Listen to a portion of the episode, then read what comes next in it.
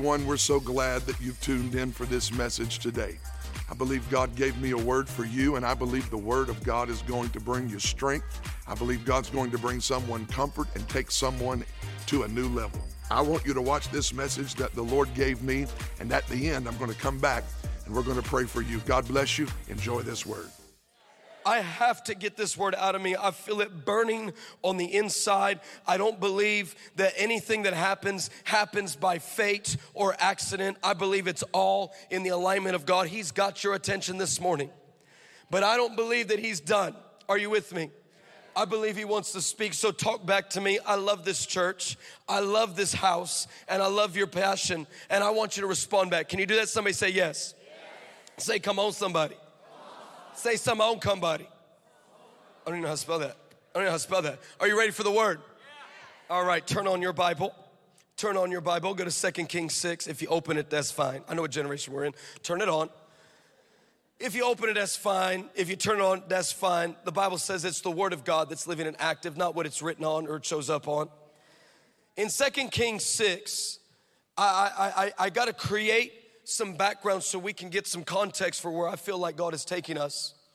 In Second Kings, the sixth chapter, you will find that the, that the king of Syria is constantly creating conflict with the nation of Israel. He will get around his circle of advisors, his circle of generals, and he will come up with these wicked plans to actually invade into Israel and only share it with them. It says that as soon as he leaves his mouth, it ends up in their hearing but it ends up in a pair of ears he didn't expect, and that was the prophet to the nation of Israel. His name was Elisha. And Elisha would take that word and give it to the king of Israel and say, You're about to be invaded. Send garrisons and reinforcements to this place so you can fight off the attack. It says that time and again, Elisha would warn the king of Israel. So this didn't just happen one time, this happened all the time all right? And so here you have Elisha constantly feeding the plans, these wicked plans, into the nation of Israel, to the right people. And this wicked king can't seem to get a foothold, a stronghold, a little bit. He can't take any ground. And he gets so frustrated, he calls that same circle of advisors and generals together and says, Which one of you is informing on me? which one of you, I have a leak in my administration, and which one of you is telling my plans to the king of Israel? And they'd be like, I don't know. It's not us. It's not, it's not us, my Lord the King. What do we do? And he says, he, he says, what's going on? And they say, Israel has a prophet. Can I say America has a church? Homes have praying dads. Houses of worship have a praying church. Are you following me? He says, they have a prophet who hears everything you say, even in the privacy of your own bedroom. That's awkward. Let's just be honest, that pillow talk ain't gonna stay on the pillow very long. It says that he says, Well, tell me where he's at. They say he's in Dothan, which means cutting. He says, Well, go and get him there. So this king sends a whole army for one man. Are, are you following me? This army approaches and this is what we're gonna read as they are completely surrounded. Look at verse 14. It says, So one night, the king of Syria sent a great army with many chariots and horses to surround the city. When the servant of the man of God got up early the next morning, and went outside, there were troops, horses, and chariots everywhere.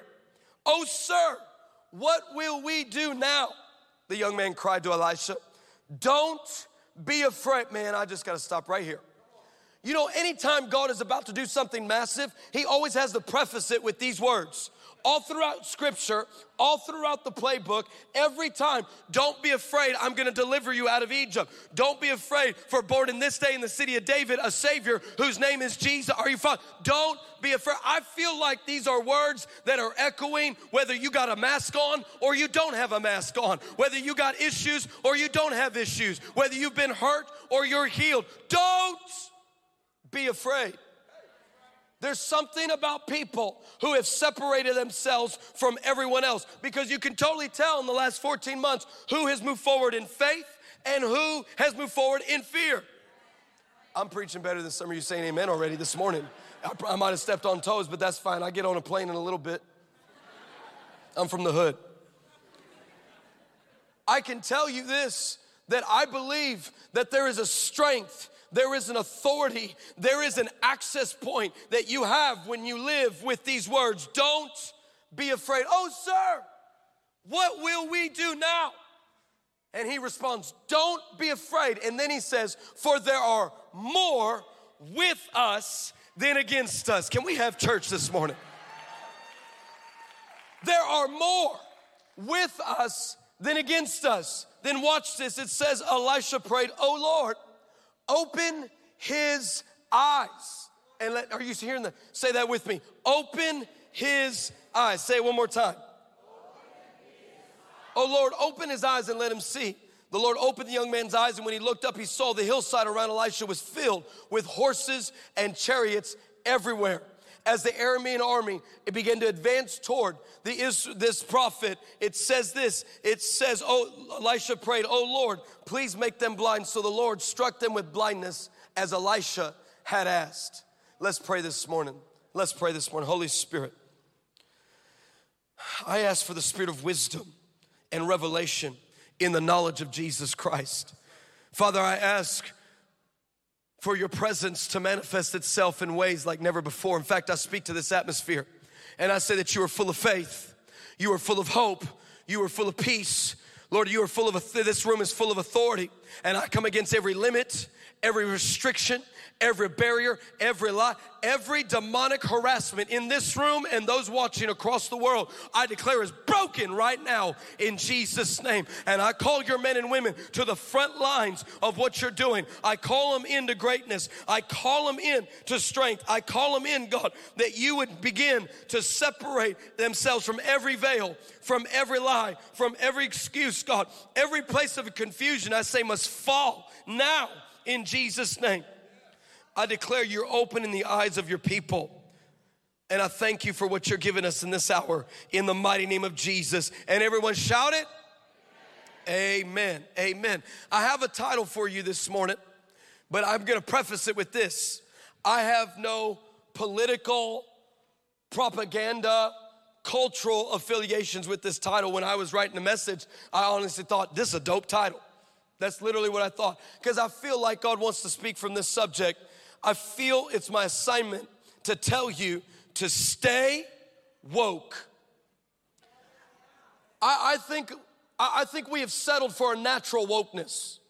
I think we have settled to notice things but not heal things, to point out things but not address things. I, I'm not talking about a weak woke where all you do is post more than you pray where all you do is complain more than you complete. I'm talking about a wokeness that makes you a weapon in the hands of Almighty God and you begin to sabotage the plans of the devil everywhere you go. Where are the woke people at who know what it's like to not be moved by news cycles, by social media feeds, by agendas, by cultural persuasions, but they are anchored in the Word of God. They are embedded in the place of prayer and fasting. Where are the woke people at?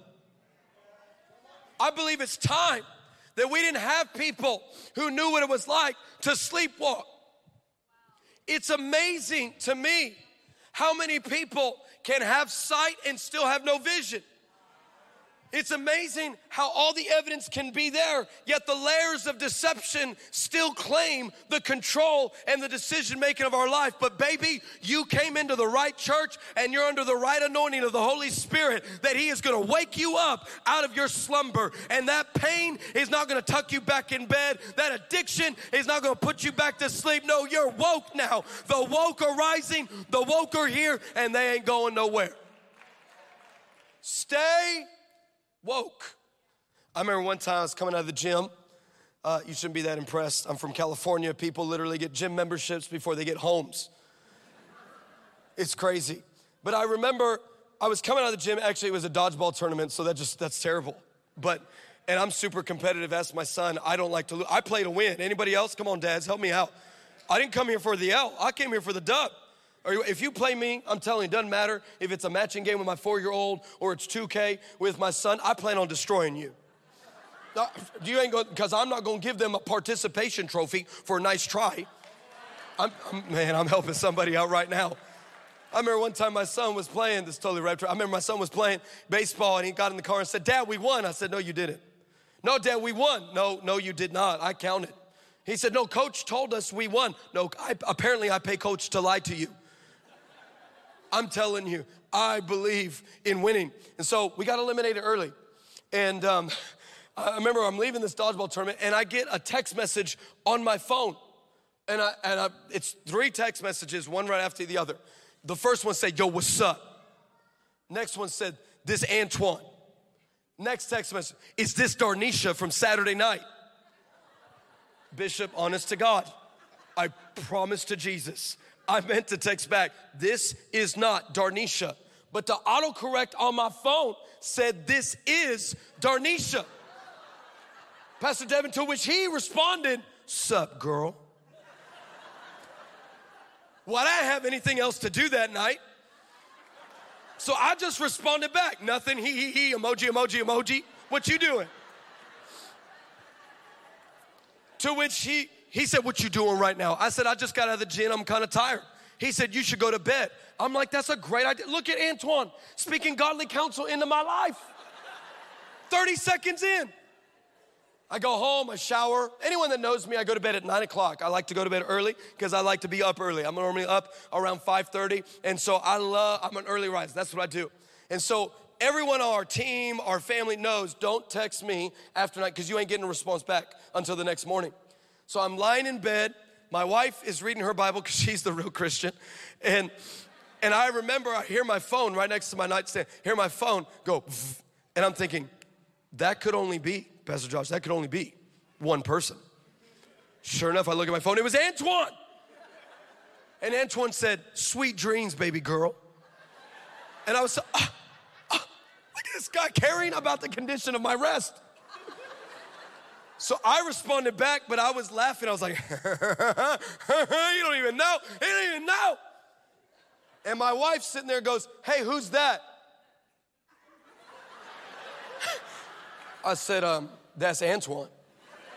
She said, Who's Antoine? What does he want? I said, Well, um, he want to talk to Darnisha. She said, Who's Darnisha? I said, Life's funny. I said, I'm Darnisha. She said, You're a married man pretending to be a woman talking to another man? I said, Baby, when you say it like that, it sounds bad. This went on for two weeks. Oh, yes, it did. Check it out. Go to the hashtag Days of Darnisha. Darnisha with an E, because she's a deep soul, independent woman. Anyways, Darnisha. Days, hashtag. I had people following this hashtag from all over the world saying, You're insane, keep it going. And I would have, fam. I would have. But then he hit back, Hey, Darnisha, I wanna see you again. And I knew that as soon as he saw me, he would recognize some things have changed and shifted about the last time he saw Darnisha. I knew that when he saw me, he would recognize I am not who I say I am. I think the kingdom of darkness is so nervous about redemption, about the church in America and the church on the globe because he's been exposed, he's been proven a liar, he's been proven defeated, he has been de-armed, and I believe his greatest fear is that you would finally see him for the defeated one, for the weak one, for the disempowered one. The woke people are not moved by agendas, they're not moved by climates, they're not moved by cycles, they're not moved by seasons. They are moved when He moves. This is what it takes to stay woke, that you are constantly aware of what God is doing. You're not, listen, when you're woke, you live different.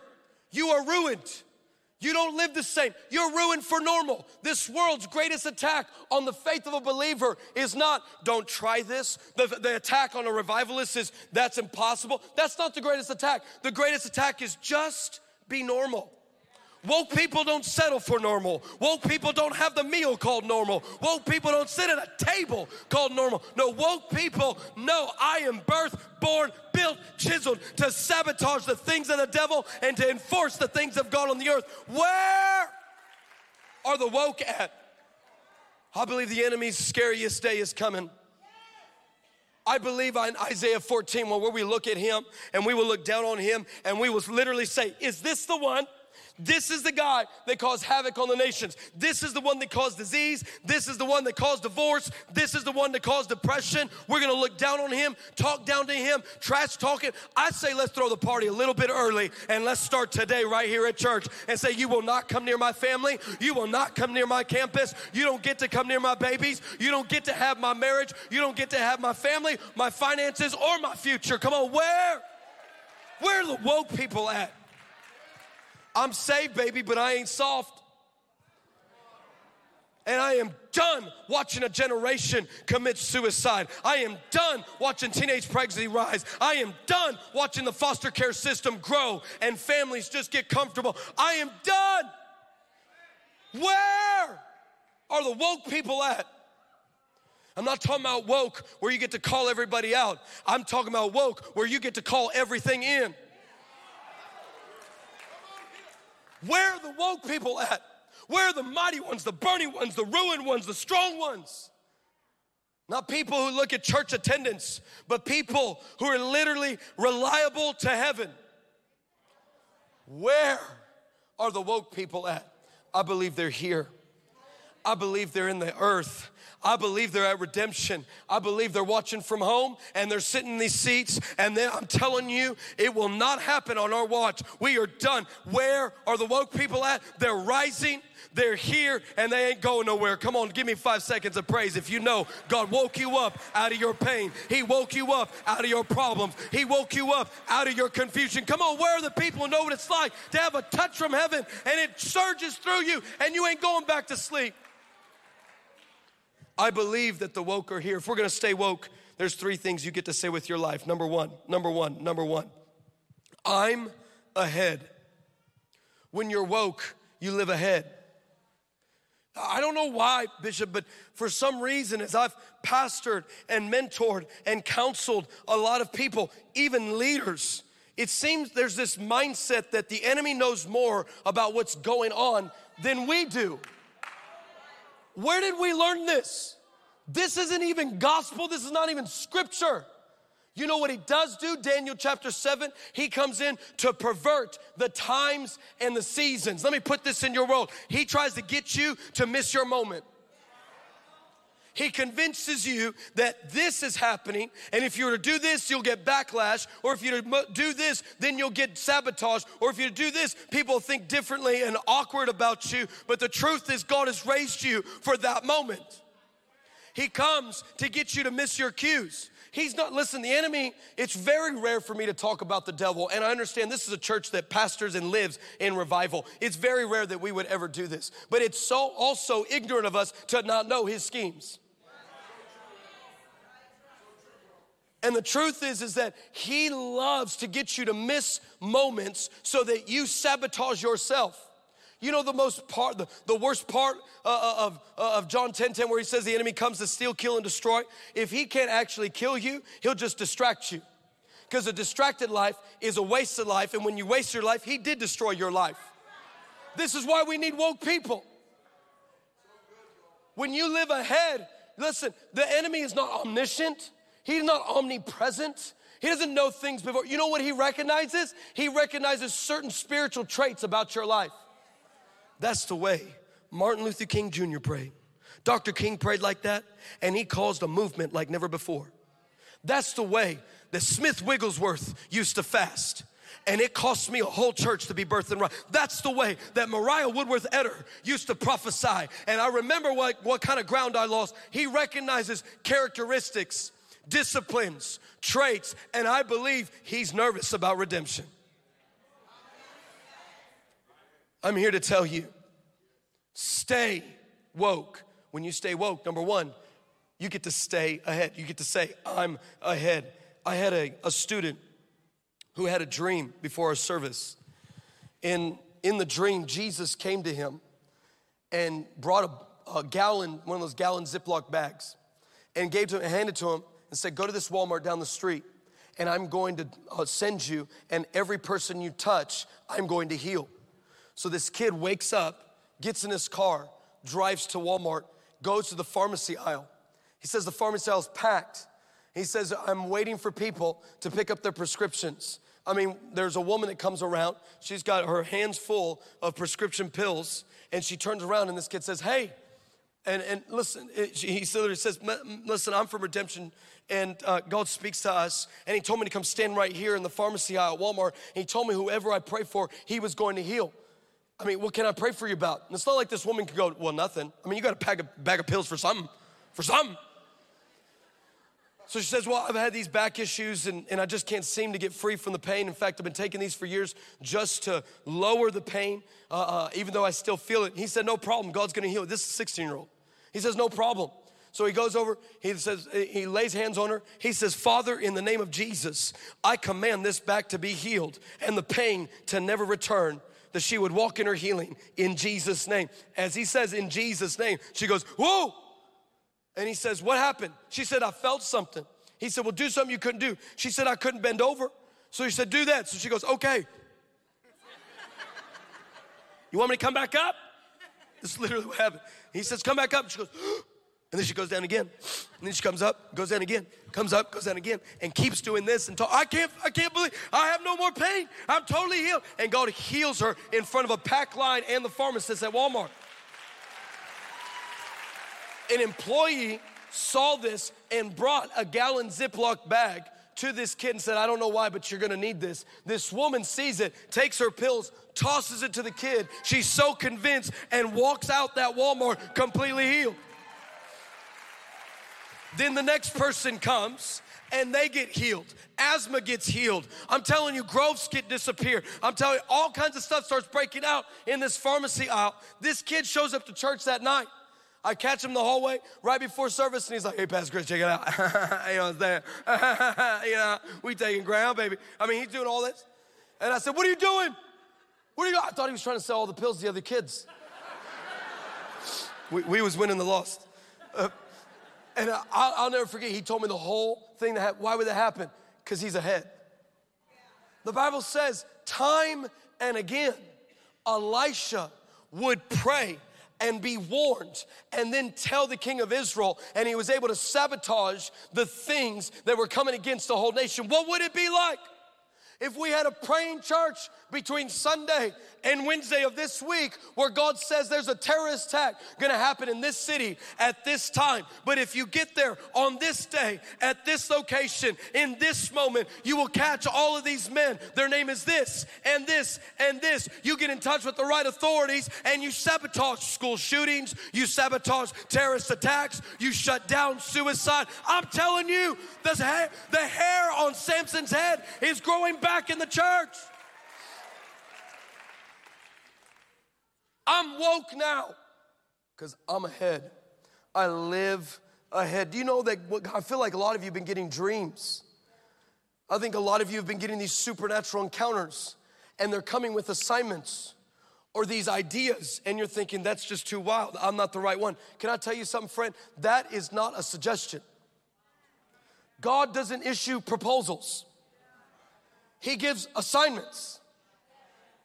You're over here thinking, I'm gonna shut down homelessness in my city. I'm gonna break the fatherlessness, uh, cycle. I'm gonna come against all kinds of corruption. And you're wondering if that's God. Let's just do some simple math. I mean, the devil would never tell you to stop fatherlessness. He would never tell you to end corruption. So if he would never do that, there's only one side of this equation that uh, it is. Oh, I keep my theology very, believe it or not, I am Professor Estrada. All right, I'm the hottest professor you've ever seen, but I, uh, I am Professor Estrada. I'm just keeping my kingdom math simple good God, bad devil. Safe. You're woke now. You're woke. Stay woke. When you stay woke, you say, I'm ahead. Here's the second thing you get to say. Number two, I'm an ambush. Ooh, I feel this. I'm an ambush. You know, it, it, it's interesting that Elisha is completely surrounded, and yet he literally is the ambush of God. In the natural, it looks like the other way, but in the supernatural, it's not what's taking place. You know, it reminds me, I had a woman, I was sitting in my office, and my assistant is sitting outside in her office. I had my door closed, And, and she's El Salvadorian, so she comes with all the spicy. Okay, she ain't playing around. All right, which is why I hired her. And so, um, and I remember this woman storms my office into her, into her room with my door closed and, and says, Where's Pastor Chris? I need to talk to Pastor Where's Pastor Chris? I need to talk to Pastor Chris right now. Where's Pastor Chris? And my assistant doesn't miss. She's like, What you doing? What, we don't come in here like that. What you want to talk to Pastor Chris for? Girl, you better shut your mouth. In Jesus' name. And, the, and this woman's crying hysterically. I hear it, so I go to the door, Bishop, and I do what any man of God does in this situation. I lock the door. I ain't gonna get a case. You won't catch me on no TMZ. So I'm sitting there and I put my ear to the door and I hear this woman, I need to talk to Pastor Chris. She is crying. He said, I need to talk to Pastor Chris. Where's Pastor Chris? I need to talk to Pastor Chris. Where's Pastor Chris? And the, my sister, what you want with Pastor Chris for? And she said, uh, she said, I heard a voice in my car. Give me this address. We have an unlisted address. Give me this address and tell me to come to this office and that Pastor Chris would have a message for me. I'm standing behind the door hearing this, and I look up to heaven, and he'll have a message for me. I'm like, really? Because when I prayed this morning, you brought nothing up about this. You didn't say, hey, watch out, crazy women jumping in the office, look out. You never, I hadn't heard nothing about that. I didn't hear nothing. And then I said this, Lord, I'm not ready. And you know what he responded? He said, that's okay, because I'm ready.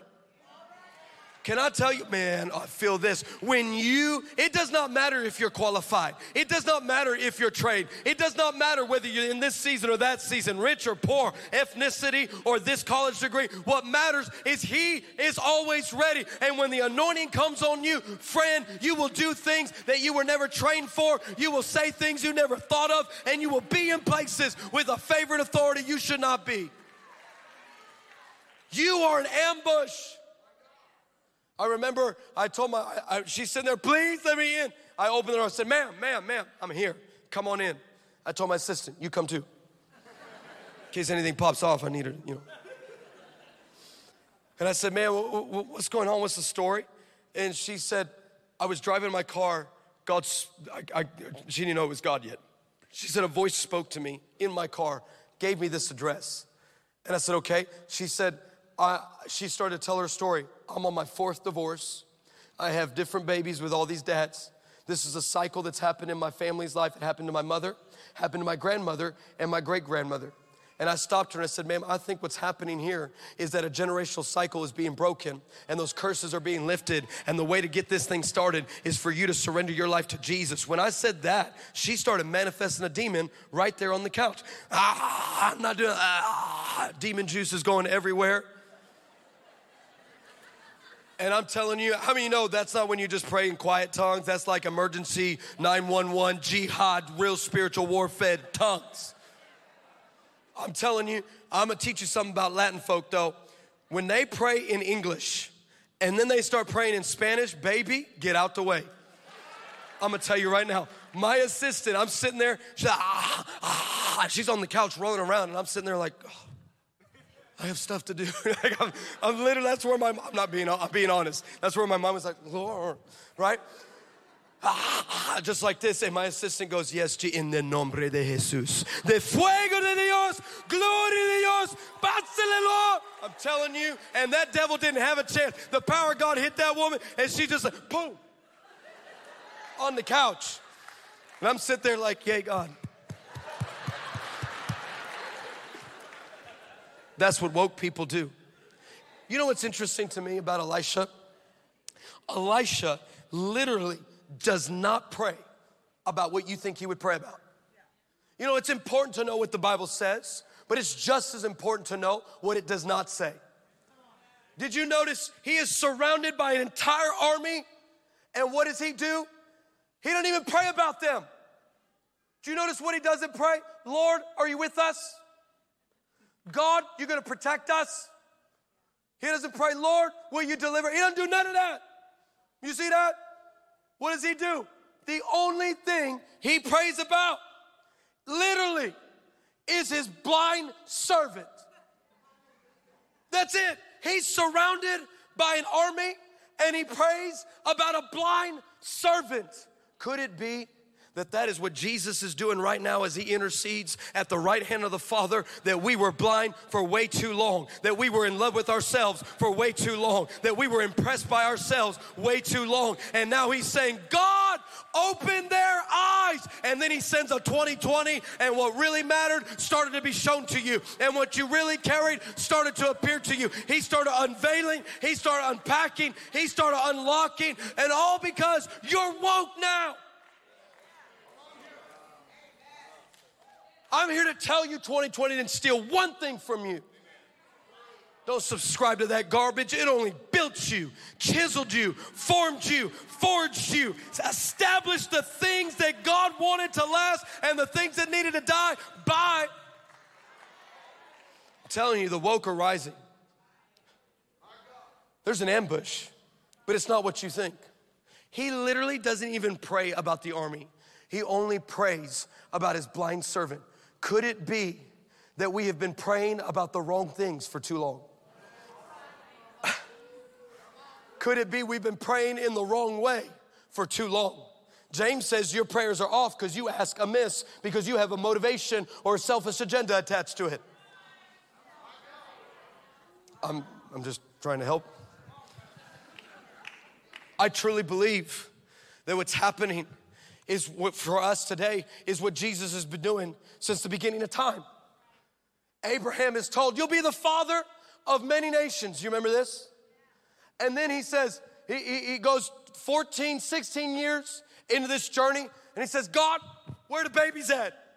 We playing and praying, but no babies. Nothing. And God says, Boy, go outside. This is the Chris Estrada version. He says, Boy, go outside. And he says, Count the stars. Abraham's like, 1, 7, 12, 11. He's probably counting like me. I got a Bible college degree, okay? So it matters. And I remember reading this, and I'm sure he lost count at like 14. And then he says, God, there's too many. There's no way I can count that. There's too many. And God says, So will your descendants be.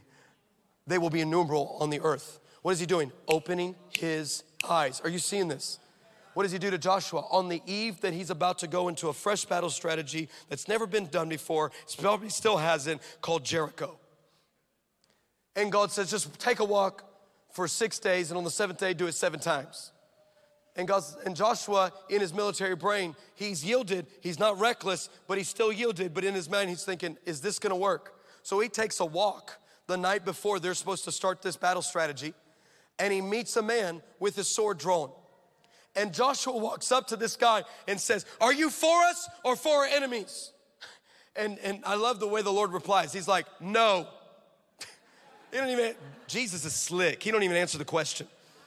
You for us or for, I mean, Joshua's ready to fight. He's feeling, he's like, Hey, you feeling froggy, make me jump. You know, like this is, why? Because he's been pregnant with a victory he couldn't deliver for 40 years. And so finally he's feeling, he's like, You for us, for our enemies. And God says, it literally, Jesus says, No. But as commander of the Lord's armies, I have now come, watch this, to show you, see, I have given you Jericho. He is opening up his spiritual sight. Jesus is walking through the harvest fields.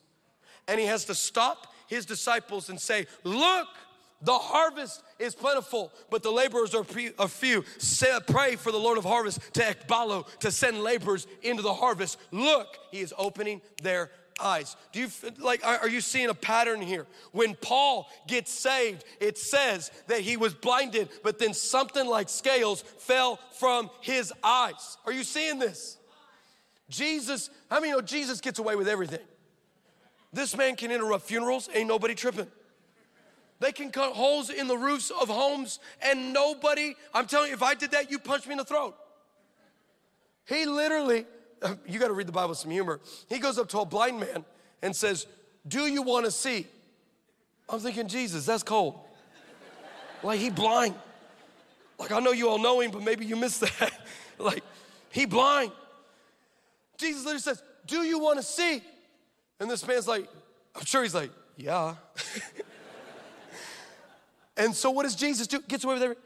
He spits in the dirt and makes mud takes the mud and puts it in the eyes. The guy doesn't even see it coming, puts it in his eyes. I'm thinking, Jesus called you savage, sir. And then he asks him, Now what do you see? I'm like, Jesus, you just put mud in his eyes. He says, Now what do you see? and, he, and, and this man says this I see men walking around like trees. You seen that?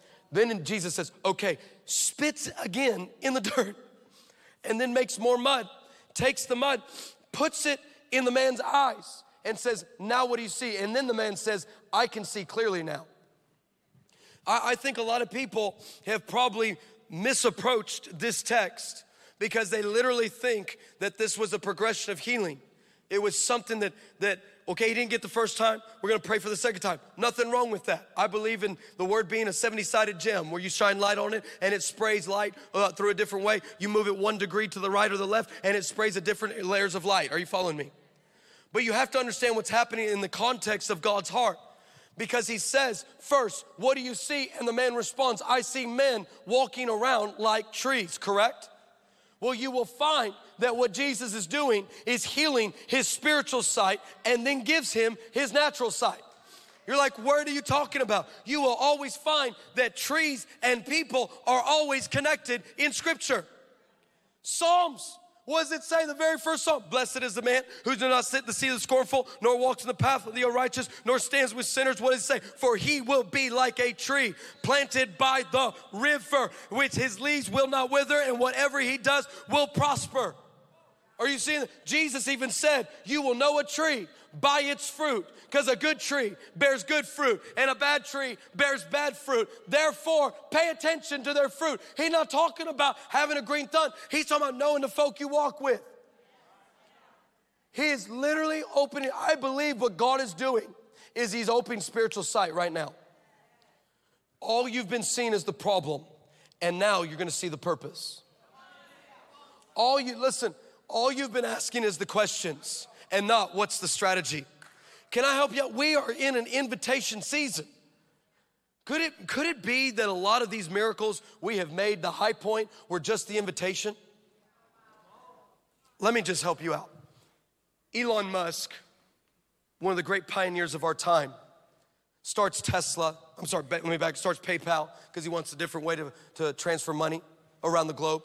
Then starts Tesla energy vehicles, no gas needed. Then he starts SpaceX. And someone comes and says, You're spending millions, billions of dollars on putting a rocket in the sky, putting civilians there. Why? And you know what he said? He said, I am, this is language for us at Missions Me. He said, This is my Mars shot.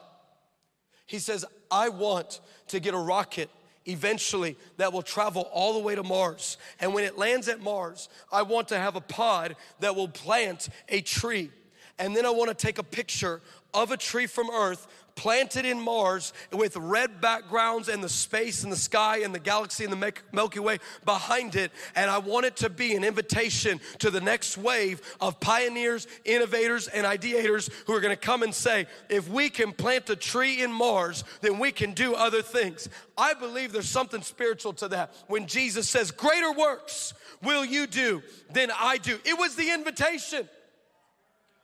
Could you look at high spiritual high moments as the invitation that there is more?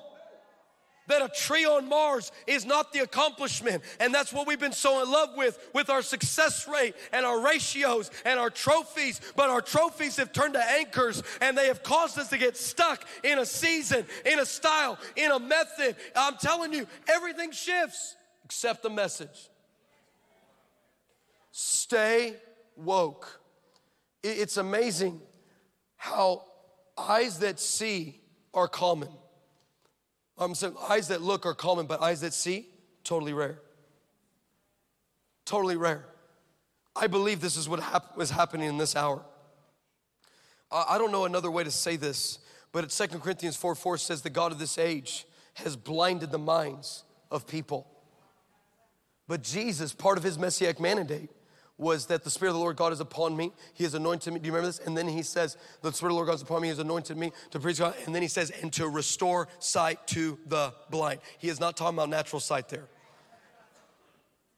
Could it be that what happened this morning, the worship, what God is doing in this moment right here, is He's just waking you up? You thought 2020 was the show? That was practice.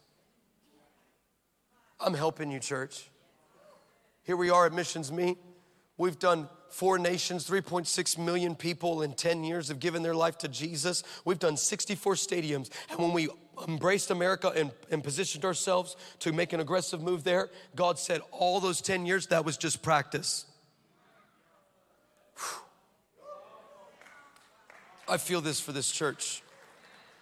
All you've done up to this point, practice. All you've lived up to this point, I don't care how old you are, if you got gray hair, a lot of hair, some hair, no hair, purple hair, doesn't matter to me. Practice. That's all it was. Because this moment that we're living in right now, I can't be any more clear. This will define us.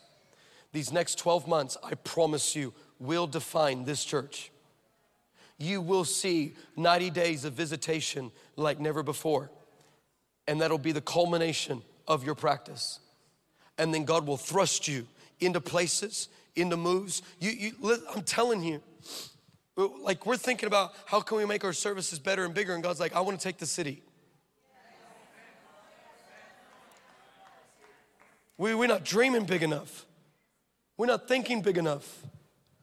But when the woke start getting in the conversation, when the woke start letting people know what they see, when the woke start coming in, and they're not coming in with complaints, they're coming in with solutions. When the woke starts noticing problems and then they pray and God delivers a strategy, friend, things will change. You know why he destroyed Sodom and Gomorrah? Wasn't because of the level of sin. If you look at the conversation between him and Abraham, Abraham says, if there's at least 10 righteous, he didn't, he didn't say, if there's only this much sin. He destroyed Sodom and Gomorrah of the lack of righteousness, not sin. Could it be that what God is going to do in Chattanooga is not because you lack this, it's because you emphasized this moment right now? Stay woke. You're ahead, you're in ambush. Here's the third thing when you get to when you say I'm woke, number 3, I'm an answer. You are not the question. I don't care if your mom didn't love you and your daddy didn't want you. You are not the question. You're the answer. You're not here sucking free air. You're not here purposeless. You have spiritual life on the inside of you. Otherwise, you would not be here. There is a reason to your existence. It's not just so you can mess up your life as best you can and hopefully at the very end you remember to repent. No, you are an answer. I'll never forget in 2011, like you saw, we found ourselves in the office of the president of Honduras. We said, Mr. President, the country's in pain. The homicide rate is here, the suicide rate is here. Your poverty lines are like this. We said, Mr. President, but what if God was speaking to your nation through Isaiah 66, where he says, Can a nation be saved in a day? Can a people be reborn in a moment? We said, Mr. President, we want to ask you for five things. Number one, would you stand with us two years from now, making One Nation, One Day a national holiday? And that you would stand with us in the largest stadium in the largest city of your nation and declare that Honduras is a new nation under Jesus. Number two, would you open up all of your borders so we can ship in millions of dollars of humanitarian aid? Number three, would you open up every high school in your nation so we could bring an army of 2,000 missionaries to storm every high school and touch every heart with doing an assembly, a message of the gospel, an altar call, a laying on of hands, and then plugging them into a local church if they make an eternal decision? Number four, would you give us the largest stadiums in the largest cities of your nation? That's 18 soccer stadiums. And would you underwrite all the audio, the visual, and the lighting? Just some small asks to Journey a World Leader. President Lobo Sosa took a resolution out of his desk and signed it into motion right there, and it passed the Honduran government unanimously in 30 days, and it birthed the One Nation, One Day movement. We started working diligently to begin to preach this gospel, but at the same time, calling the church to link arms with people like never before. And I am telling you that we have seen this over the last 10 years how denominations don't matter anymore, circles don't matter anymore. not to this generation. I, I, I, have nothing against movements and their emphasis. I speak all across them, and I've said this in their circles, but at this level, they don't care. You think a meth addict cares if it's AG, COG, or Baptist? They just want to get free. They don't care. Nothing wrong with being a part. I'm telling you, nothing wrong with it. But, friend, let me tell you something. This is what God is doing. He's causing the merging of movements, not just ministries now. As we started calling the church from all over the world, every continent, just just in Peru, we had 40, we had 10,000 missionaries from 43 different nations, 150 plus organizations represented. A picture of what God is doing. That was practice. Here we are in Honduras. as we start positioning ourselves and really posturing for us to take the nation. About 18 months in, we've built this team. Everybody's coming in six months. The Church of Honduras has a fresh spark of fire on it. I'm telling you, fire is falling on the vision and people are moving.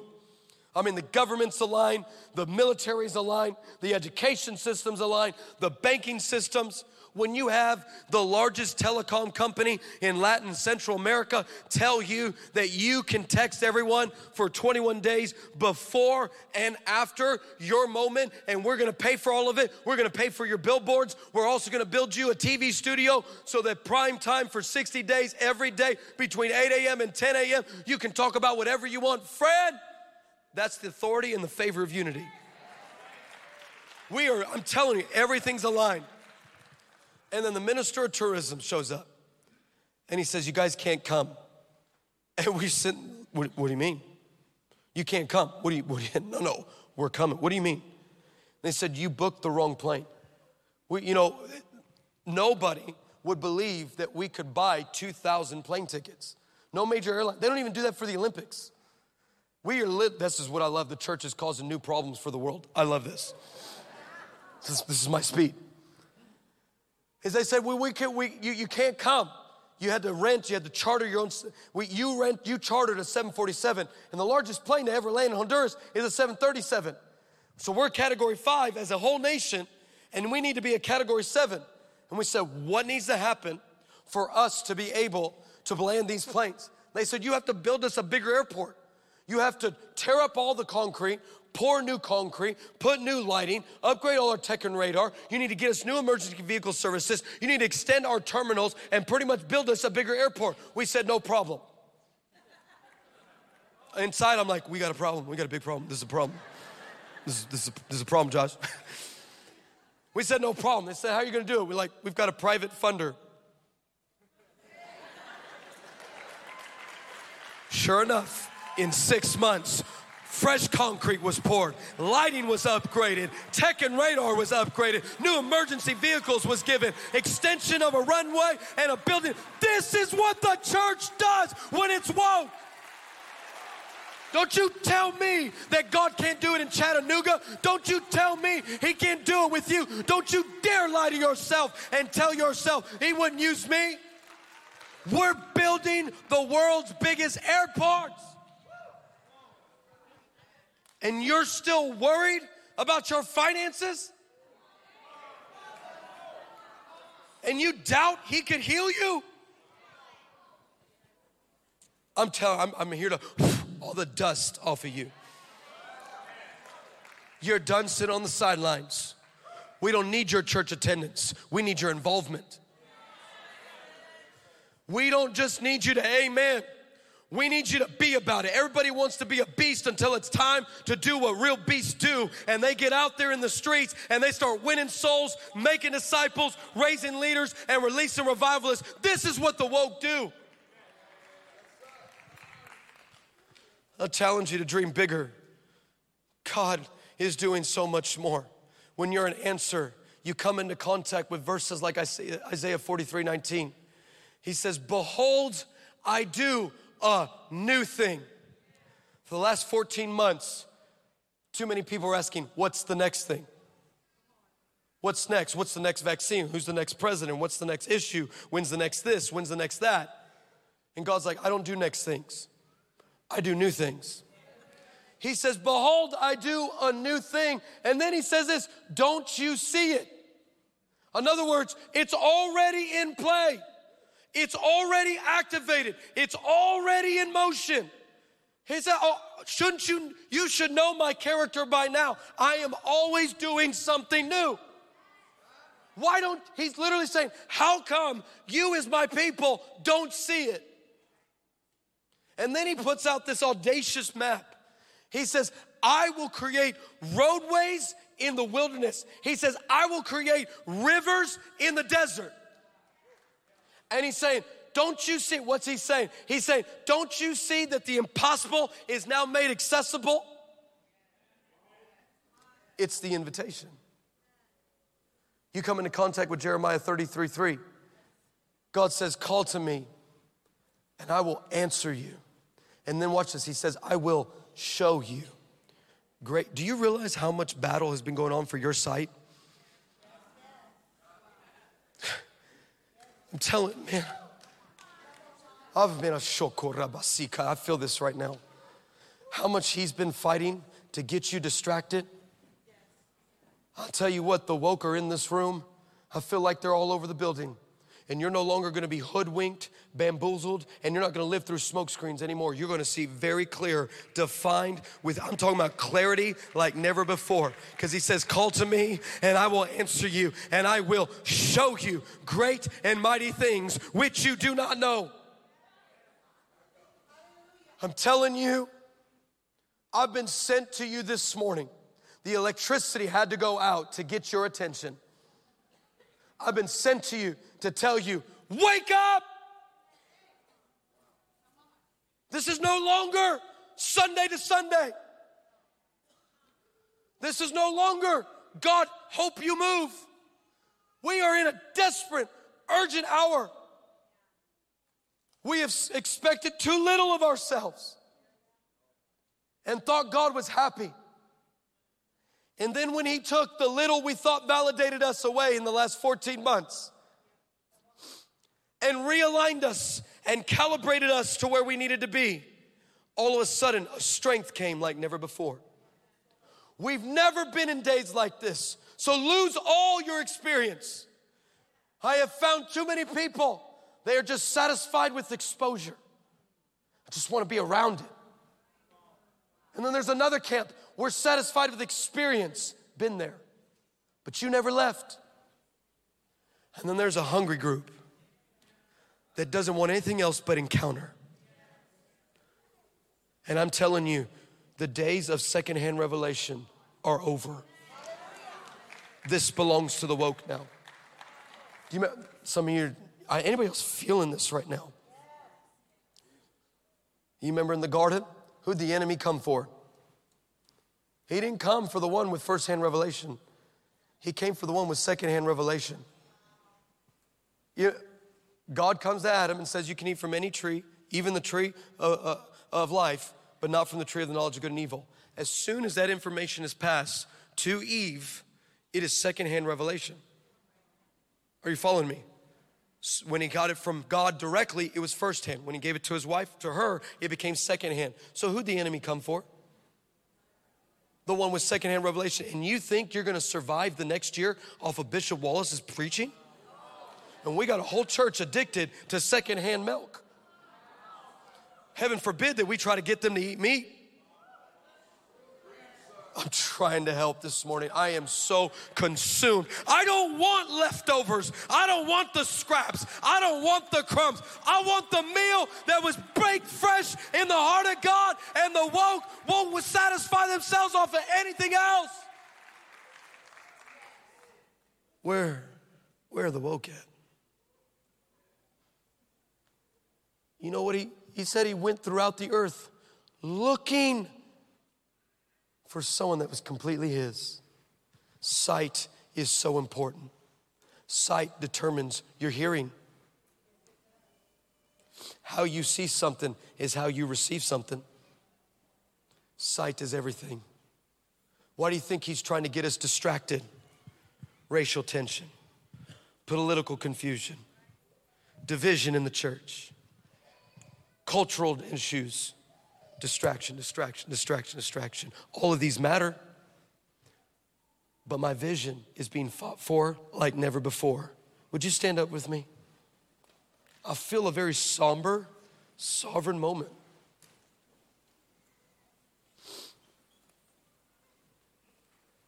I, I don't, I don't know everybody's story. I don't have the privilege of being in this house every week and building that sacred journey of covenant relationship. But what I do know is I get to see things from a certain perspective.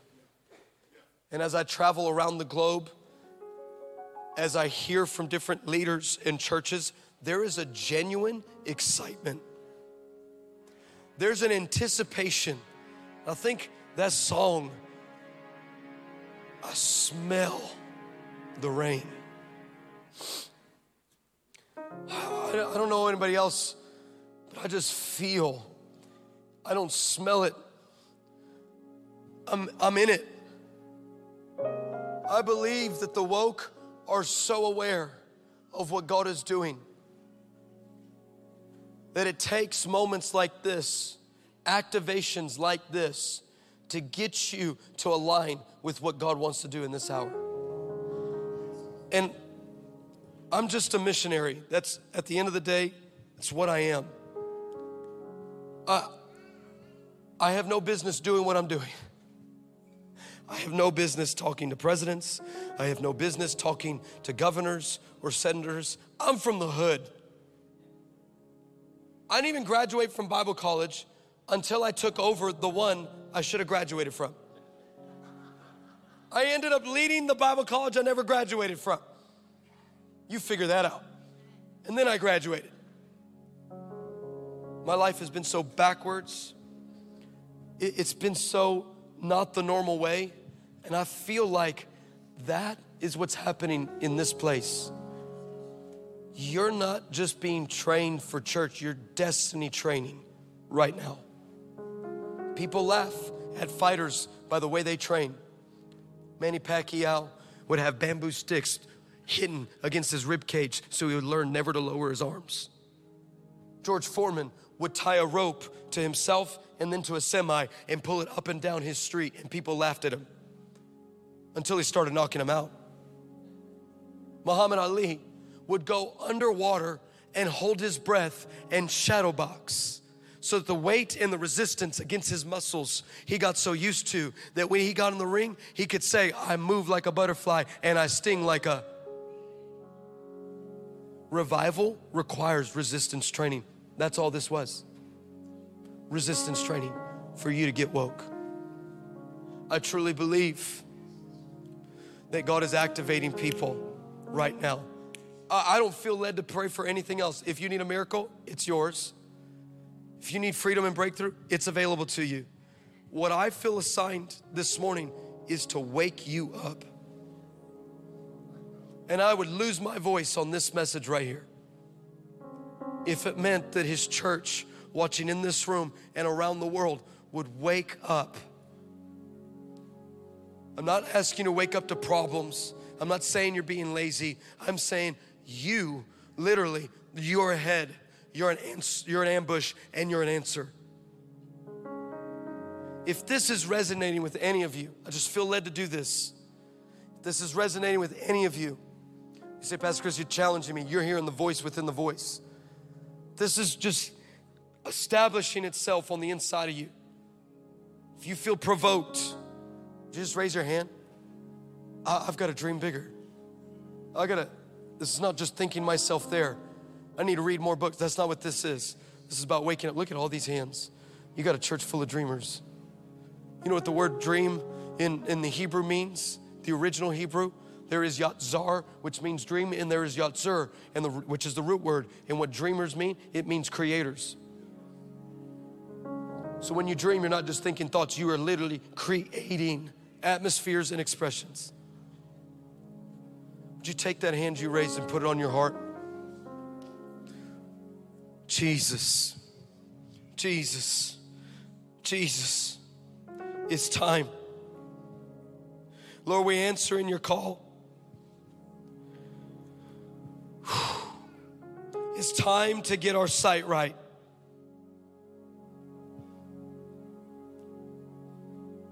I feel such a holy moment.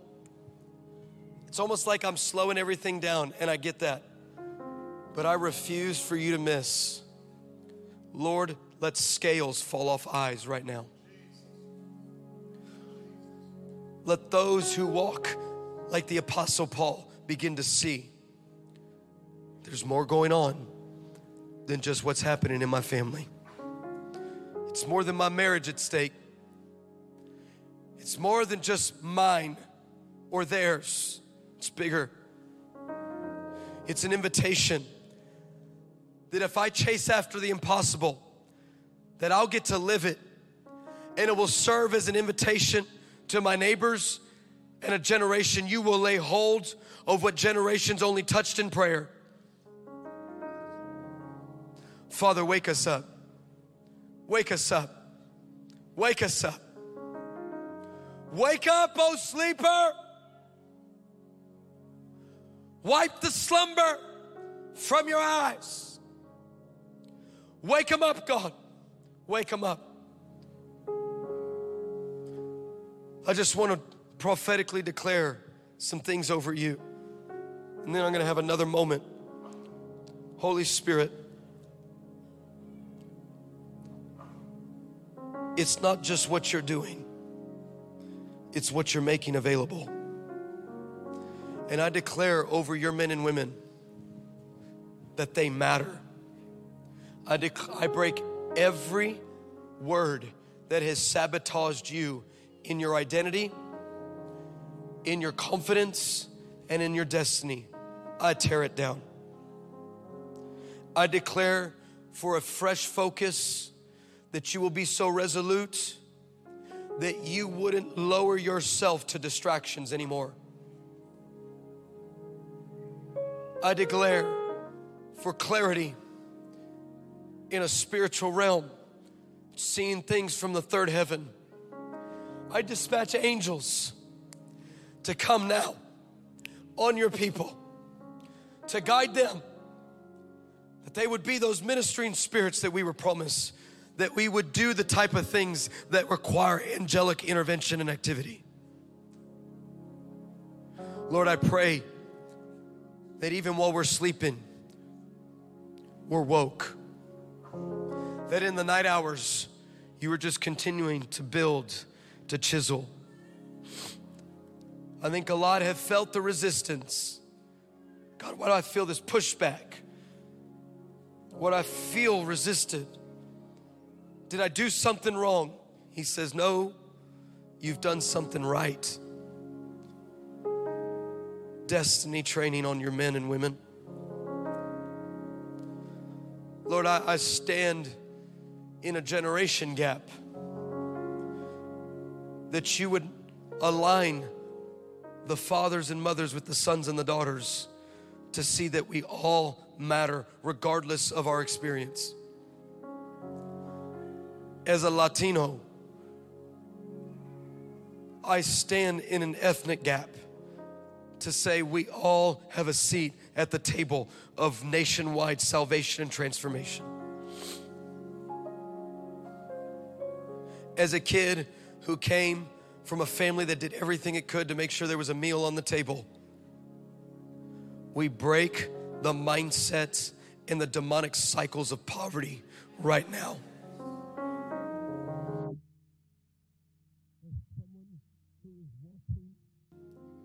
America's kids be forgotten.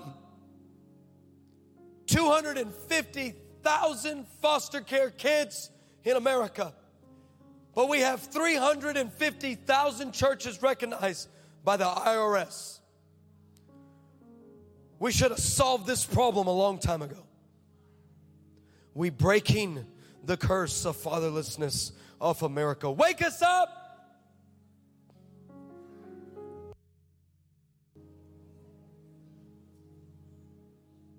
Forgive us and position us. We solving this problem. We're ending corruption. Corruption doesn't get to have government. Corruption doesn't get to have our schools. It doesn't get to have our churches. It doesn't get to have our marriages. You're shut down now in Jesus' name. Father, I pray. I pray for the intercessor to rise, to stand between the living and the dead, the sent ones, to be followed like an archer sending an arrow. That you would be sent out of the bow of God. I declare right now over us. I'm preaching and praying for myself, fam. I declare over us that will not be moved by agendas, by news cycles, by social media feeds, by persuasions, perspectives, and opinions. But we'll be moved by the rush and the mighty wind of the Holy Spirit. We'll be moved by the voice of many waters. We'll be moved by the thunder and the whisper of your shout. We'll be moved by the nudging of your leadership. We will be moved by your word and your word alone. We shall subscribe to only your truth, not to YouTube channels, podcasts, not to downloadable this or streamable that, but we'll be moved by your spirit. The woke are here. Friend, I believe God is speaking to hearts right now. This message, I pray, has stirred you, and there are some who are watching this message who are waiting on the opportunity to give their heart to Jesus Christ. Listen, the greatest day in your life is the day that you give your heart to Jesus Christ and allow Him to become the Lord of your life. And if you want that opportunity, then right now I want to pray with you. You know, the Bible says in the book of Acts that God commands men and women everywhere to repent, to turn from their sin, and to turn to the living God. And the message of hope today for you is that no matter how messed up you are, no matter what you've done, no matter how far away from God you feel, He is only one prayer away.